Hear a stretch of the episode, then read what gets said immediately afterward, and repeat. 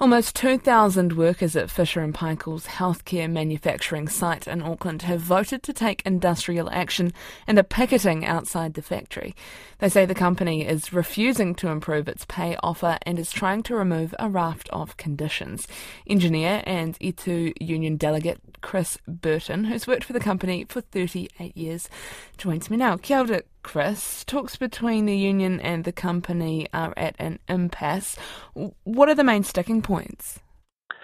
The main sticking point there, Charlotte, is that uh, Fisher & Paykel Healthcare does not want to uh, to uh, complete or settle the bargaining, or basically what conclude bargaining, unless they get three key objectives in their claims. That is, removing a part-time clause, making Sunday a normal working day.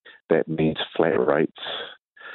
And also um, altering shift spans. So uh, pretty much it, it, blurs the lines between shifts and uh, what would normally be associated as a day shift, an afternoon shift, and a night shift. Those have been extended almost um, you know two two hours either side of your normal your normal pattern. So it is quite alarming for the staff here. We haven't seen this behaviour from this company.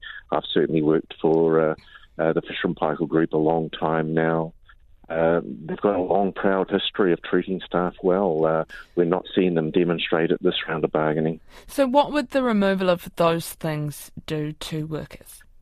Well, pretty much it shuts the door on their ability to, I suppose, around uh, having job security, being available, uh, able to uh, have influence over how uh, business is conducted in the workplace, their ability to vary their income, and uh, just just knowing you know what what happened during the COVID period, it just brings a, a lot of uncertainty, and also the, the the concern over a lot of part time people coming into the workforce and possibly uh, the the bycatch that comes uh, with that. When did these talks between the union and the company break down? Well, pretty much, uh, I'd say uh, around about the 25th of September. Pretty much, the company had uh, signalled that they they weren't they weren't going to conclude bargaining. They had uh, they'd made a percentage offer that made uh, that pitched higher percentages, or very very slightly, you know, 0.7 of a percent uh, to one group, uh, which was on the lower scales, which would equal maybe another 15 cents on their on their pay rate. But pretty much um, just a lack of consistency. When we negotiate, we like to have paid and printed across the board, not uh, not creating any division where people are not being rewarded the same as others. It's uh, it's not ideal at all.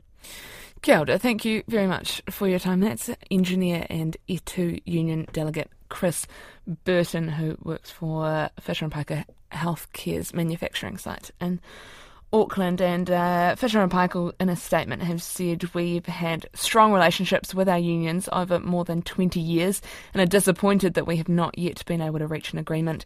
They say they're committed to developing an agreement that is fair, sustainable, and flexible for their employees and are hopeful to come to a resolution quickly. Um, they do not currently expect any uh, disruption for customers.